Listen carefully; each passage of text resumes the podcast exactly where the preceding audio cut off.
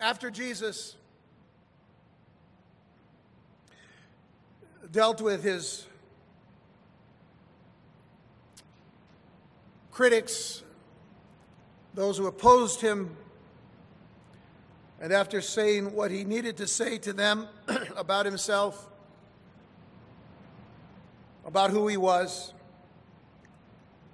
we were told at the end of chapter 10 that he went away beyond the Jordan to the place where John first baptized. And there he abode. So that, that's important for us to, to know today. But we're getting nearer to the Lord Jesus last week, which of course culminates with his death on the cross and his resurrection from the tomb. now, in our study of the first 11 chapters, the 11th, which are, uh, we are beginning today, we have seen Jesus' ministry being defined. Defined by the Holy Spirit's selective use of seven miracles which John records. That doesn't mean that he only did seven, but it just means that these seven were selected for a very important reason. And the seventh is described here in this chapter. But in reviewing the previous signs or miracles, it is important for us to to actually go back and, and review what those are. So we begin with Jesus turning water into wine in John chapter 2. So this was his first sign, the first miracle in the Gospel of John. And what this reveals symbolically was the mission of the Messiah.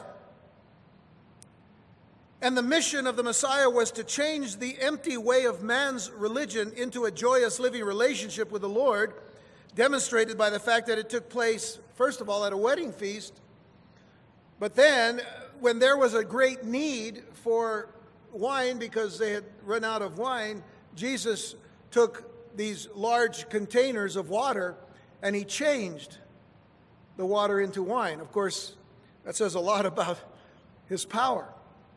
But it also, it also gives us this, this symbolic indication that a religion is empty without Christ. And so there is going from water to the wine, and it represents that which actually would bring joy to that community, and certainly during the time of a wedding feast. The second miracle or sign was the healing of a nobleman's son which took place in John chapter 4. And in Jesus healing the son of this nobleman from Capernaum, when at a 20 mile distance from the son, this act showed the pure simplicity of God's grace on Jesus' part, but it also showed the simple faith of a man who simply took Jesus at his word. What a wonderful picture of being saved by grace through faith. And so Jesus demonstrates grace and gives us the opportunity to trust in Him. The third miracle is found in chapter 5, where Jesus heals the lame man at the pool of Bethesda. Now, this healing symbolizes the deficiency of the law in healing people from physical but more importantly, spiritual infirmities, but showing us the need for a Savior. It does show us the need for someone. The law leaving people at the edge of salvation, just like the man was left at the edge of the pool and had no one to help him into the pool to be healed at the moment that uh, the water was stirred. But Christ showing us that we're hopeless and helpless without him. And then comes the feeding of the 5,000 men and their families in John chapter 6. And this is really the only sign or miracle before the resurrection that is recorded in all four Gospels. Jesus demonstrated his promise that if we seek his kingdom and his righteousness, all of our needs will be met. And of course, when you think about each and every one of these uh, miracles, again, you cannot overlook the fact that Jesus has power to accomplish them. Jesus has power to bring them about. And then comes the fifth miracle, which is Jesus walking on the water, again in John chapter 6. It was a very simple thing that Jesus said to his disciples You go to the other side, I'll meet you over there. And as they got into the boat, and uh, as they got into the middle of the Sea of Galilee, that the wind started coming and there were all kinds of waves happening and fear in them.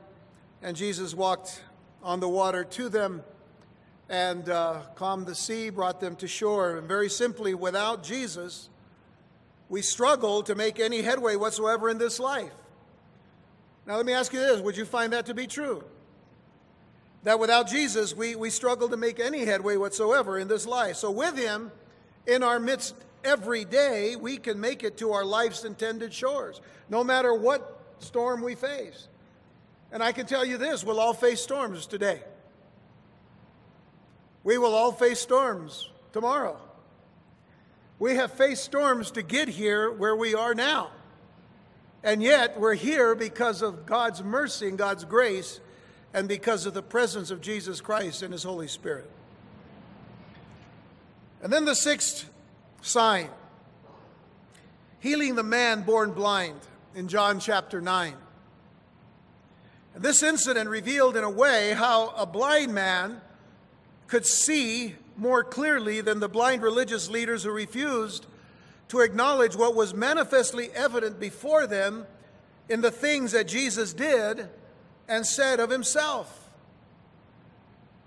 Those who were supposed to be wise in the Word of God, those who were supposed to be wise in the Scriptures, were completely blind to the things that Jesus was saying and doing, and they missed who he was, and they criticized him, and, and they chastised him, and they ostracized him. And they were doing that to the Messiah of Israel.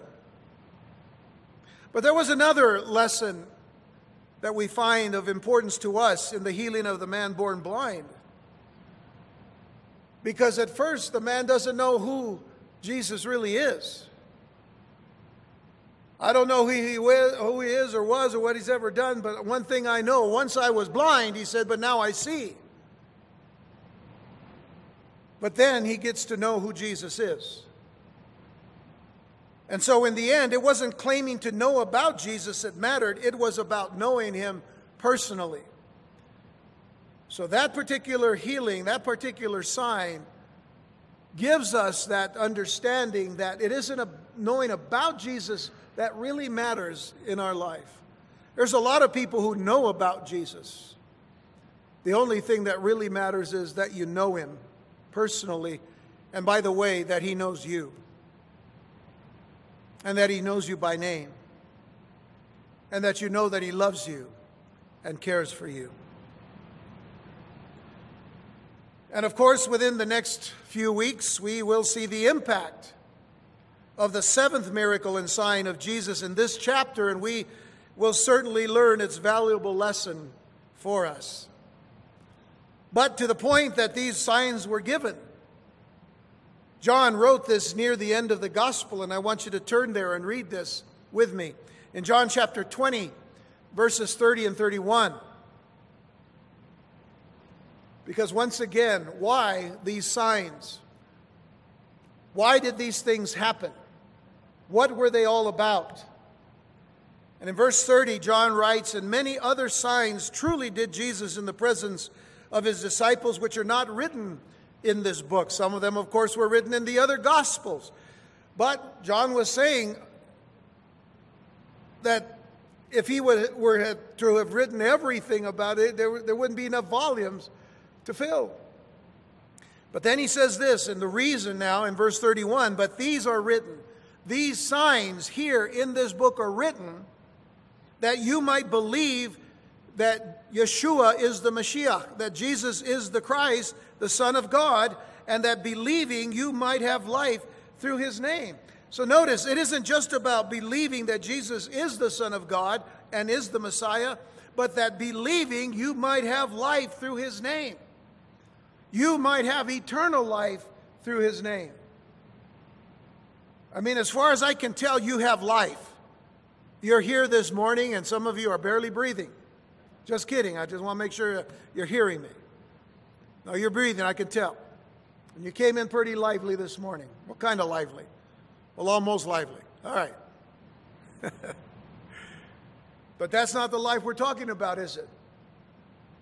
He says, believe that Jesus is the Christ, the Son of God, and that believing you might have life through his name. Now, most of us know that this 11th chapter of John's Gospel contains the account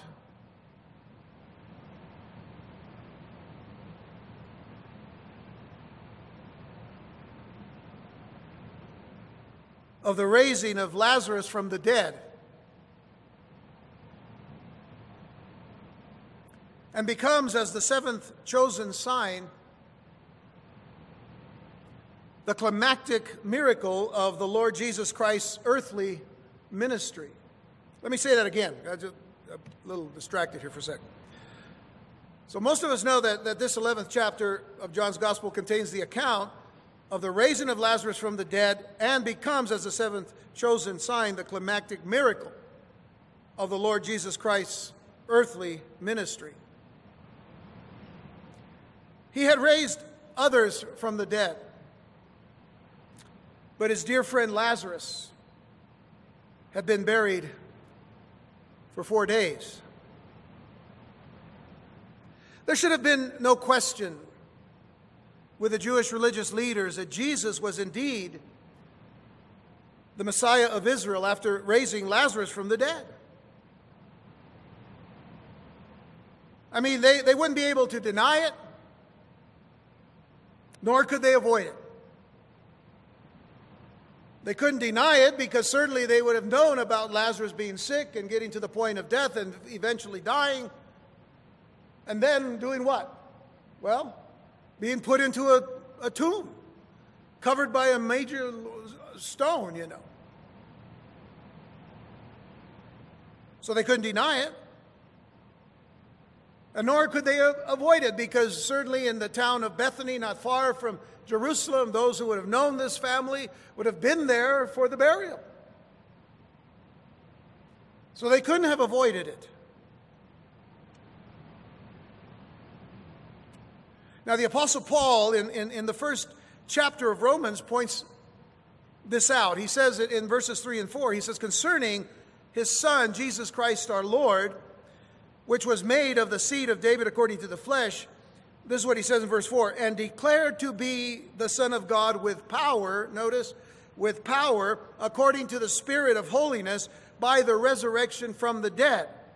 Now, keep your, your, your focus on the word dead here because most Greek scholars point out the fact that the word for dead in the Greek, which is the word nekros, N E K R O S, is actually the plural form and would, would read more clearly in this manner that Jesus was declared to be the Son of God with power according to the Spirit of holiness by the resurrection of the dead people or the dead ones. So when you think of the, of, of, the, of the tense being plural, there has to be that understanding. And what it does is suggest strongly, of course, that Jesus was declared to be the Son of God with power, not only triumphing over death for himself, which he did. Uh, there's no doubt about that, and there's no doubt in Paul's mind that that's, what he, that's part of what he means. But to use that particular word the way he does takes into account others raised from the dead, including Lazarus. And then think about this there was also the daughter of Jairus of Capernaum in Mark chapter 5 and Luke chapter 8, who was raised from the dead, and the son of the widow of Nain in Luke chapter 7, who was raised from the dead, not to mention those who rose from the graves at the death of Jesus on the cross. Because when Jesus died on the cross, we are told in the Gospel of Matthew that, first of all, the veil in the temple or the curtain in the temple was torn in two from top to, uh, top to bottom. And the very next verse tells us, and graves were open, and those who were in them came out alive.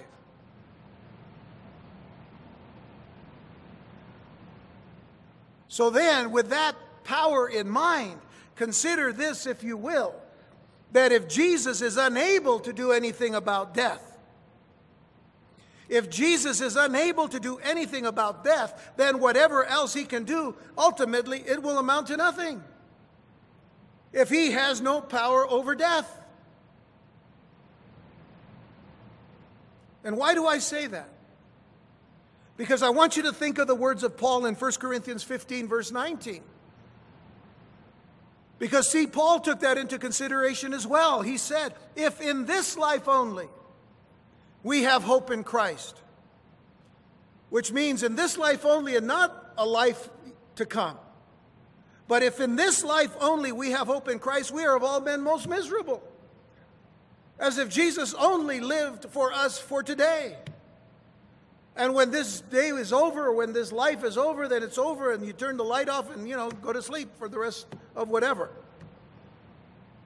So if in this life only we have hope in Christ, we are of all men most miserable. But what does Paul go on to do in 1 Corinthians chapter 15? He talks about death. And of course, he talks about resurrection. And he makes certain arguments in certain ways, and I'm not going to cover them all, but I want to say this. What he says about death is this in 1 Corinthians 15, verse 26. He says, The last enemy that shall be destroyed is death. The last enemy that shall be destroyed is death. Consider that for just a moment in a few different ways. First of all, he calls death our enemy. It became our enemy when man sinned in the garden. And I can, I can hear you, you guys thinking, oh no, he's going back to Genesis chapter 3. Yes. How often do we go back there to remember what has happened to us? Why this world is in the condition that it's in? Why we've had to battle over all of these things just to come to know the wondrous salvation that is in Jesus Christ? But it was there in that garden that, that, that man fell in sin. And if you remember exactly what God had told the man, what God had told Adam, he said, Listen, you can have this garden and everything that's in this garden except for one tree.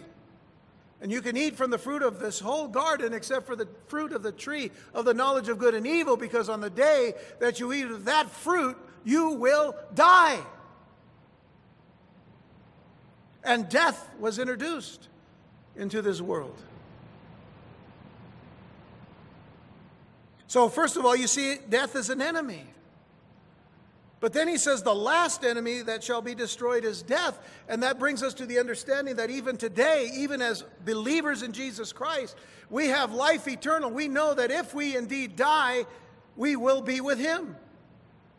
And we go on living, certainly a different way, but we're going to go on living. And we'll be in the very presence of our Creator. We'll be in the very presence of the one who loved us so much that he gave himself for us, that he died first for us to conquer sin and death. And this is the reason why, between now and the time that Jesus comes, there will be death. And death is always painful, whether we know the person is a believer or not. Death is always painful. But I want you to consider something. In 1 Corinthians 15, verse 51, go almost down to the end of that chapter. It's a long chapter, obviously. And he says, Behold, I show you a mystery, verse 51. I show you a mystery. In fact, you know what? Let me, let me do something I didn't do last night, but I'm going to do it here this, this morning. Is, is read to you verse 50 as well. Go back, uh, it won't be up, but just, just bear with me. Paul said, Now this I say, brethren, that flesh and blood cannot inherit the kingdom of God. Neither doth corruption inherit incorruption. Now he says, Behold, I show you a mystery. We shall not all sleep, but we shall all be changed. In a moment, in the twinkling of an eye, at the last trump, for the trump shall sound, or the trumpet shall sound, and the dead shall be raised incorruptible, and we shall be changed. And Paul is talking about the rapture of the church. There's, there's no question here. But then he goes on and says, For this corruptible must put on incorruption, and this mortal must put on immortality. Why? Because we cannot inherit the kingdom of God in flesh and blood. And then he says, So when this corruptible shall have put on incorruption, and this mortal shall have put on immortality, then shall be brought to pass the saying that is written Death is swallowed up in victory. O death, where is thy sting? O grave, where is thy victory? The sting of death is sin. Again, going back to that initial sin in the garden that has stained us all. The sting of death is sin. Death hurts because of sin. And the strength of sin is the law. The law tells us about sin and makes it clear why death has taken place. But thanks be to God, which giveth us a victory through our Lord Jesus Christ. Why? Because Jesus died on our behalf. He took death seriously, and He took death for us. But we know that He conquered death initially by rising from the dead. And therefore, if we believe in Him and become true believers in Jesus Christ, then the promise of resurrection will be ours. And whether we die or we get taken by Jesus at the rapture of the church, we will be with him. And we'll talk more about that later. But let's go on to our text. Because I bet you get thinking, how come we haven't read the text yet? Okay, we're getting there. So at this particular time now, getting into chapter 11, Jesus was being rejected by a lot of people, but almost everyone. More and more people were beginning to reject him. Opposition continued to grow due to the religious leaders spreading false witness about the things that Jesus said and did. Some called him mad, others called him demon possessed. His own family considered Jesus beside himself. You all understand beside yourself? You know, like if you have your own buddy right next to you and it's you, that's being beside yourself a little. Got it? His own family said, well, he's beside himself. So now you understand that. You don't need uh, Sigmund Freud to tell you. And when we last saw him, Jesus had gone to the place where John the Baptist first baptized, which was back in chapter 10, verse 40. But it was a place called Beth Abara. Beth Abara, about 20 miles away from Bethany. 20 miles away, 20 miles a little bit north and, and, and east of Bethany. In fact, we know that because of John chapter 1, verse 28, when we first meet John the Baptist. Because we're told in verse 28 of John chapter 1, these things were done in Bethabara, beyond Jordan, where John was baptizing. So now we know where Jesus was in John chapter 11. And the interesting thing about the names Bethabara and Bethany, or Bethany, uh, the two towns that are mentioned here is that both of them, even though they're different words, yet are very similar in meaning and understanding. So there was the Beth Abara, which is on the other side of the Jordan, probably uh, taken from a different wording system, and and Bethany, which is uh, is used there in nearness to Jerusalem. So this is where we begin the account of chapter 11, verses 1 through 3. Let's read those. It says, Now a certain man was sick.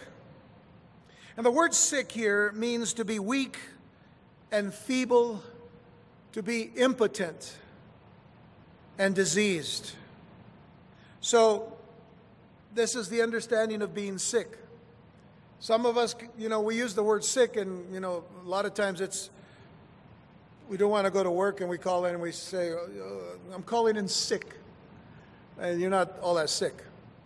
All right, I hope I'm not putting anybody in great uh, uh, guilt, or maybe I should. Yeah, I'm, I'm glad I'm putting you in guilt. Don't do that. but it says that a certain man was sick, named Lazarus of Bethany, the town of Mary and her sister Martha. And then it says in verse 2, giving us a little more detail as to who these people were, It was that Mary which anointed the Lord with ointment and wiped his feet with her hair, whose brother Lazarus was sick. And therefore his sisters sent unto him, saying, Sent unto Jesus, saying, Lord, behold, he whom thou lovest is sick. Now, did you notice in each of those three verses, the word sick is, is written? In each one. Now, you would have thought that you just needed one time to say he was sick. So I'd say he was triply sick uh, because he was sick in verse 1, and he was sick in verse 2, and he was sick in verse 3. But the key words in verse 3 is what they sent as a message to Jesus. They said, He whom thou lovest is sick. So, getting back to these three verses together, there, there's something of great significance in the, in the first and seventh signs of Jesus' public ministry. The first sign and the seventh sign. Something of great significance. First of all, they begin and they end with a family. They begin and end with family. The first was at a wedding, the seventh was at a funeral. The gladdest and the saddest of life's experiences seems to cover all of our life experiences from beginning to end. At the first, he changed water into wine. At the seventh, he triumphed over the tomb. Consider that both were humanly impossible. Both signs, both miracles were humanly impossible. No one had ever turned water into wine by just speaking it into existence. And no one had ever raised anyone from the dead by calling out their name.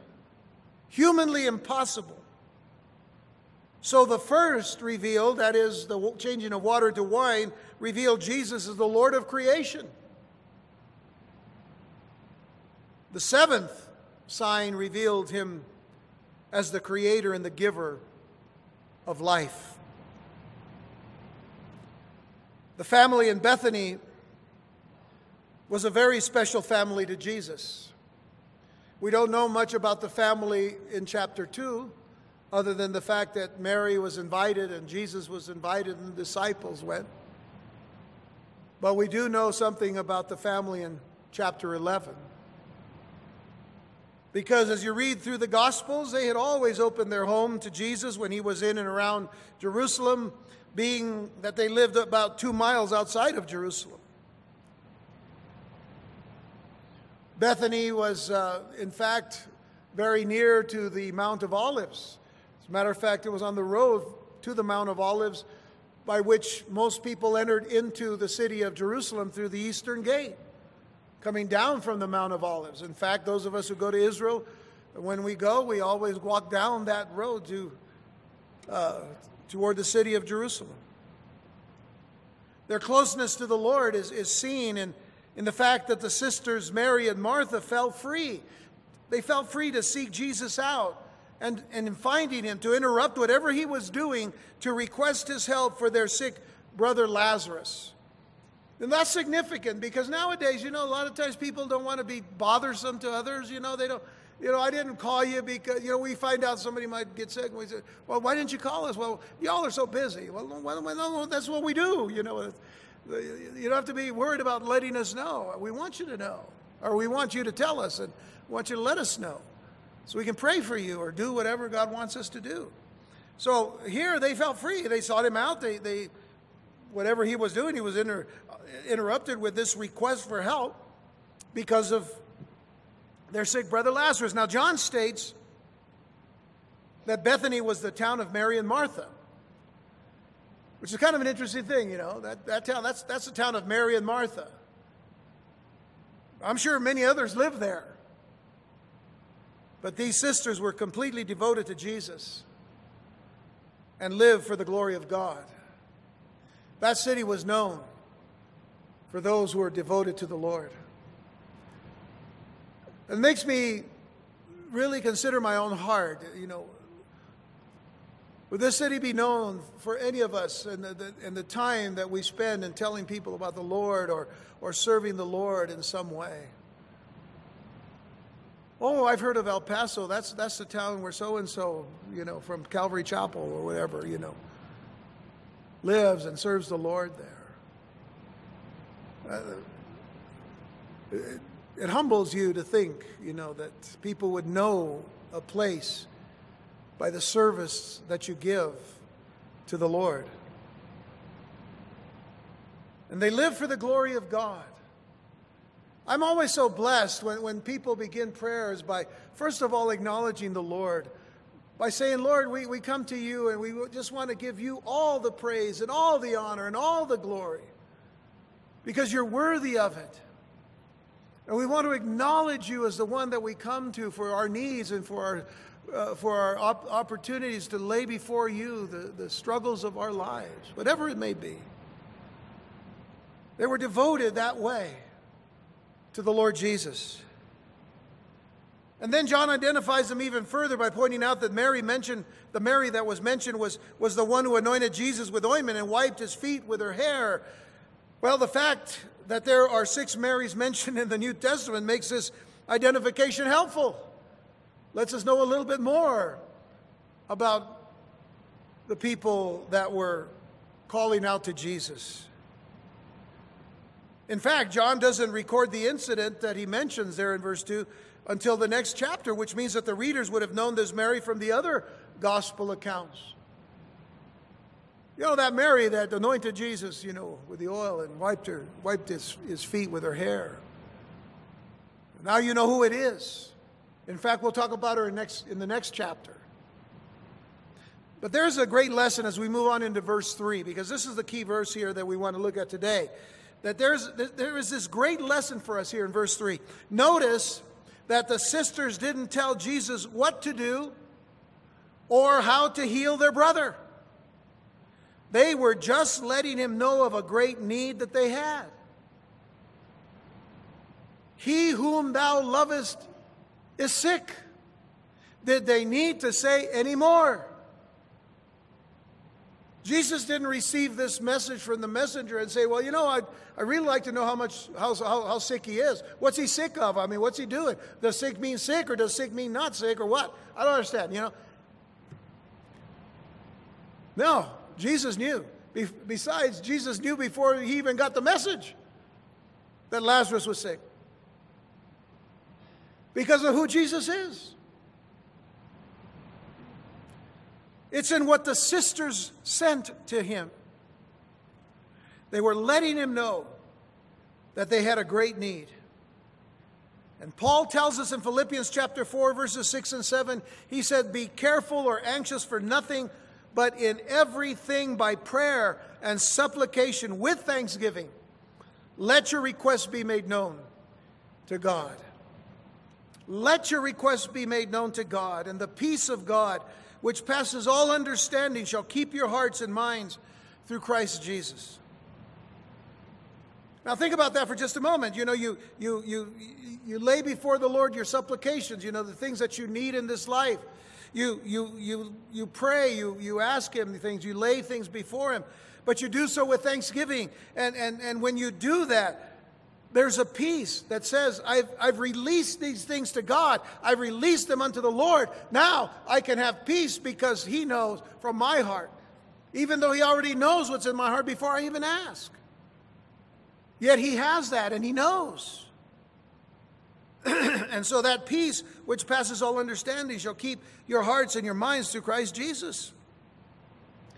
I'll come back, we'll come back to this thought for, in just a moment as how we how we deal with that. But they but these sisters simply said to Jesus by messenger, Lord, behold, he whom thou lovest is sick. Now the Greek word for lovest or love here is phileo, P H I L E O, phileo, which speaks of brotherly, friendly, a friendly type of love, a brotherly love. In fact, it is the basis for the word Philadelphia Philadelphia is, is uh, made up of two Greek words, phileo and adelphos, which means adelphos is brother, and phileo, of course, is this kind of love. So brotherly love. Uh, it's it's uh, love as in the church of uh, Philadelphia in Revelation chapter 3, called the church of brotherly love. And again, nothing could be more simple nor more modest than this prayer He whom thou lovest is sick.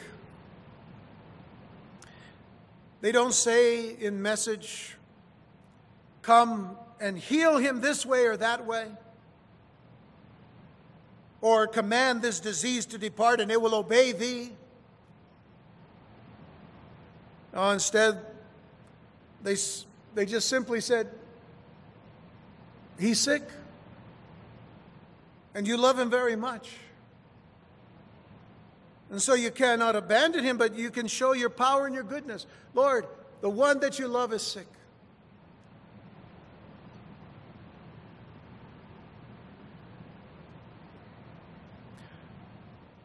Now, we're actually going to only do verse, verse up to verse 4, but I'm going to read verses 4, 5, and 6 for context.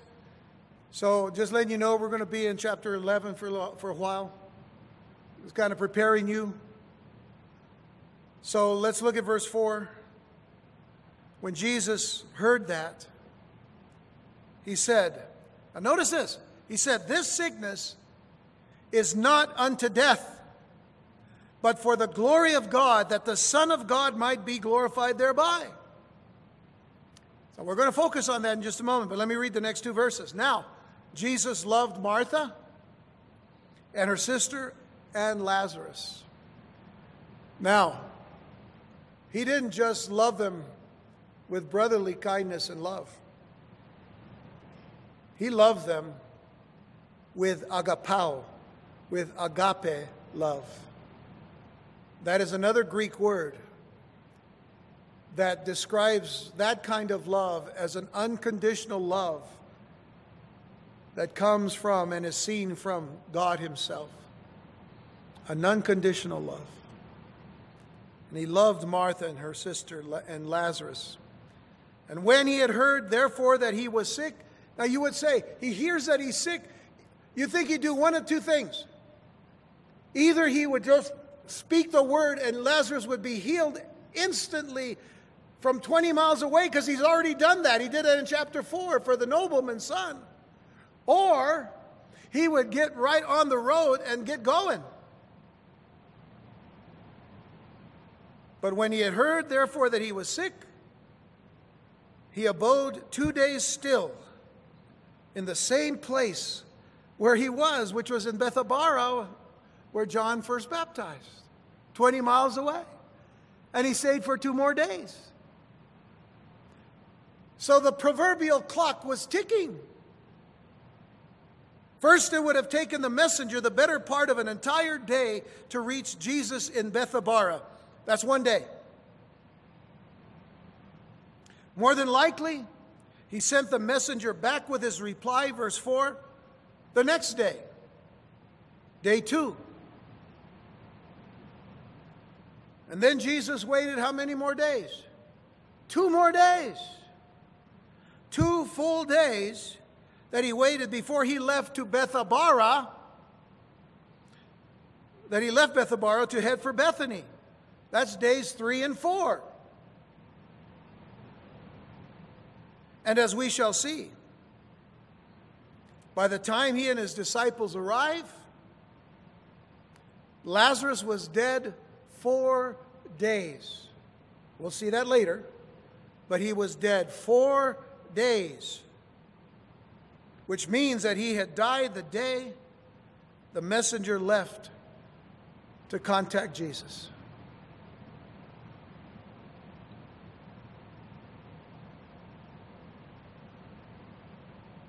But getting back to what Jesus sent as a message to the sisters, Mary and Martha, his statement would have been considered an encouragement. This sickness is not unto death, but for the glory of God, that the Son of God might be glorified thereby.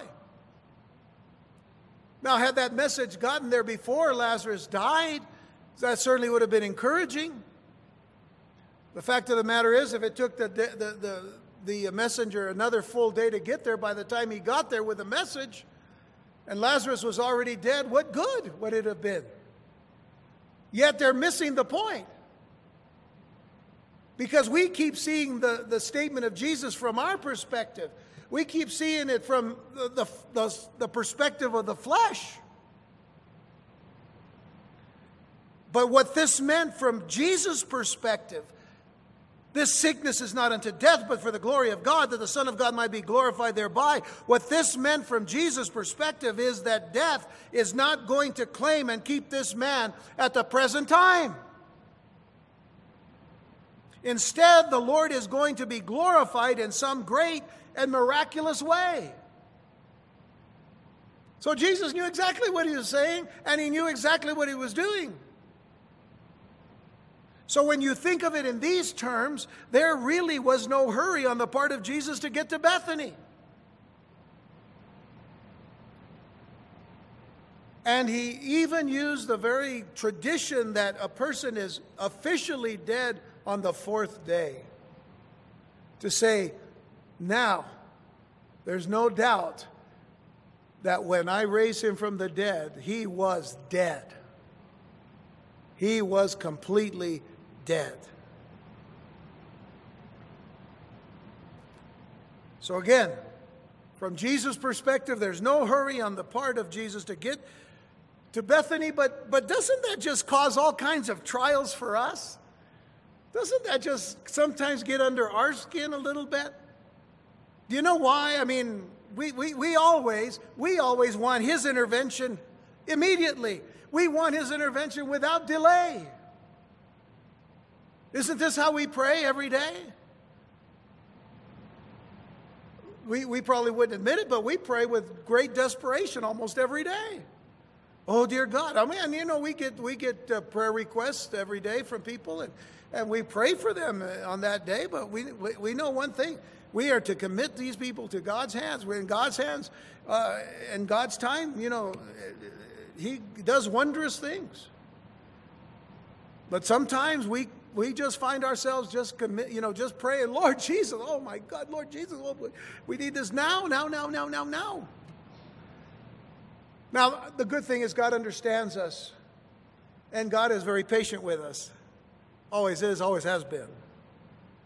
But I certainly would hope that we would take hold of the perspective of the psalmist under the inspiration of the Holy Spirit, who writes in Psalm 62, verses 5 through 8, who says, My soul, Wait thou only upon God, for my expectation is from Him. He only is my rock and my salvation.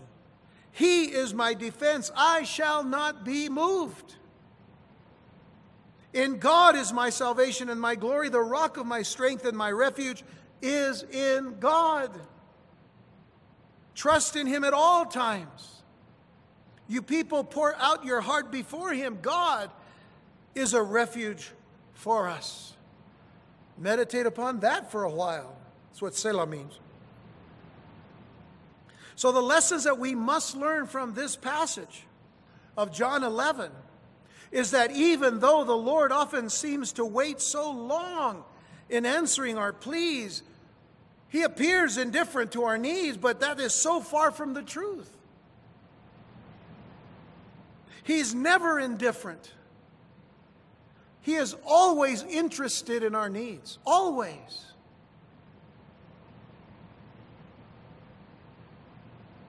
I mean, folks, as I said earlier, it's not about knowing about Jesus, about knowing him. And the one thing you need to know about him is that he cares for you. He cares for you and he loves you.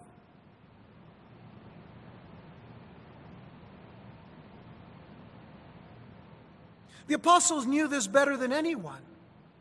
Oh my goodness, they tested Jesus all the time.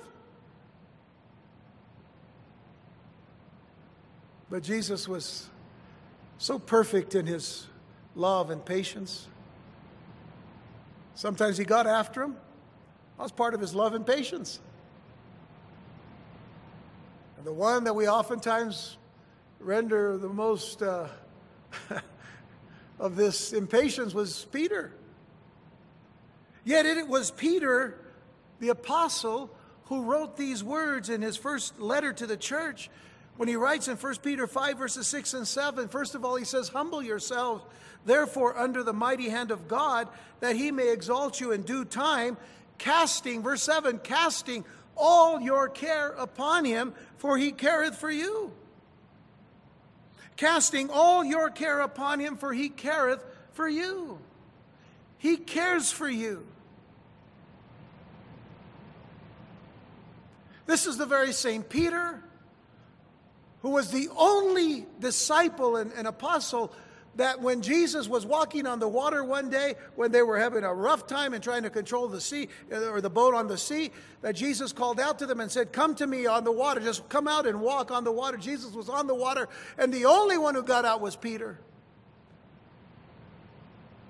And Peter began to walk to Jesus and he kept his eyes on Jesus. And he, as long as he did that, the storm stayed below him, the, the, the, waves and the water stayed below him. But as soon as he focused his attention upon the storm and upon the sea, he began to sink.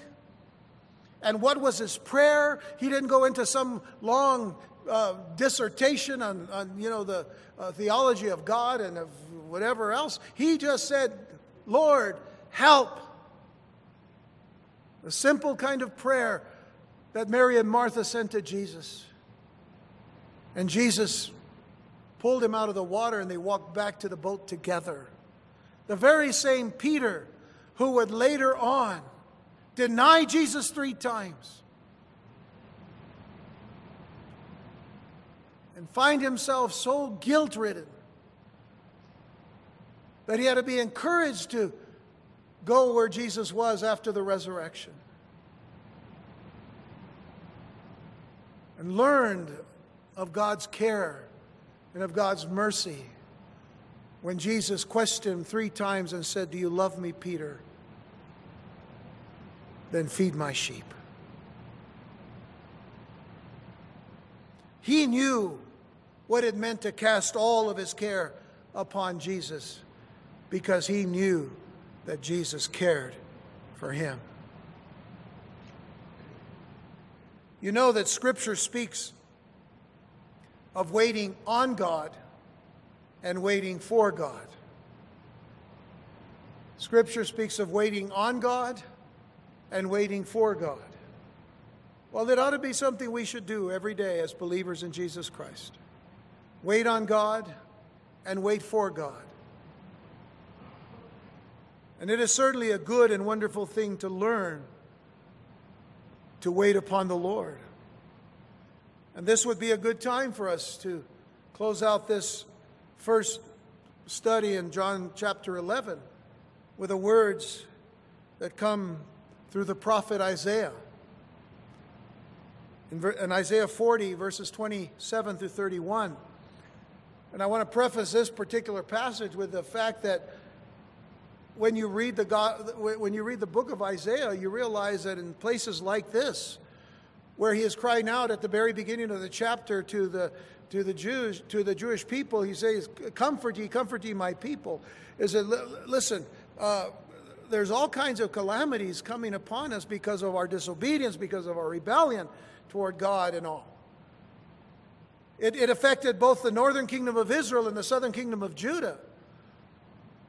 Israel had already captives in Assyria, and there were those who were already being sent to, uh, getting ready to be sent to Babylon.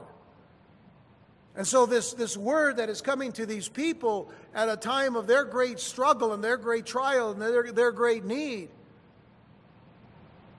is the message that we are to receive as well from it in the fact that we are living in, in these dangerous, perilous times and how we need to trust in God by waiting on God and waiting for God. So, with that in mind, it says in verse 27 of Isaiah 40, Why sayest thou, O Jacob, and speakest, O Israel, my way is hid from the Lord, and my judgment is passed over from my God? Hast thou not known? Hast thou not heard? That the everlasting God, the Lord, the creator of the ends of the earth, fainteth not, neither is weary. There is no searching of his understanding. He giveth power to the faint, and to them that have no might, he increases strength. Even the youths shall faint and be weary, and the young men shall utterly fall. But they that wait upon the Lord shall renew their strength. They shall mount up with wings as eagles. They shall run and not be weary. They shall walk and not faint.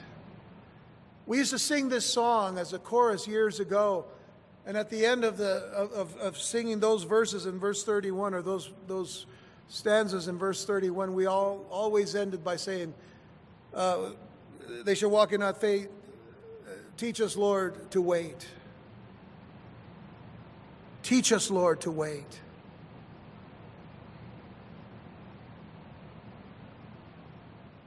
because it is in waiting upon the Lord. Can you find yourself where Mary and Martha are? So concerned about their brother's illness. To send a messenger to find Jesus 20 miles away. And on that very day, their brother passes and dies. What can they do now? What can we do now? Death affects us all. It's our last enemy. But Jesus on the cross said, It is finished. The work has been done to conquer sin and in three days, death will be conquered as well. And that last enemy, even though it'll be around for a while, will not overtake you. It will not have power over you. Paul said, absent from the body, his presence is present with the Lord. But then Jesus, when he comes, will gather us together. In fact, you know, I have to tell you, I'm, I'm itching. Not, not itching this way, but I mean itching to get to John 14.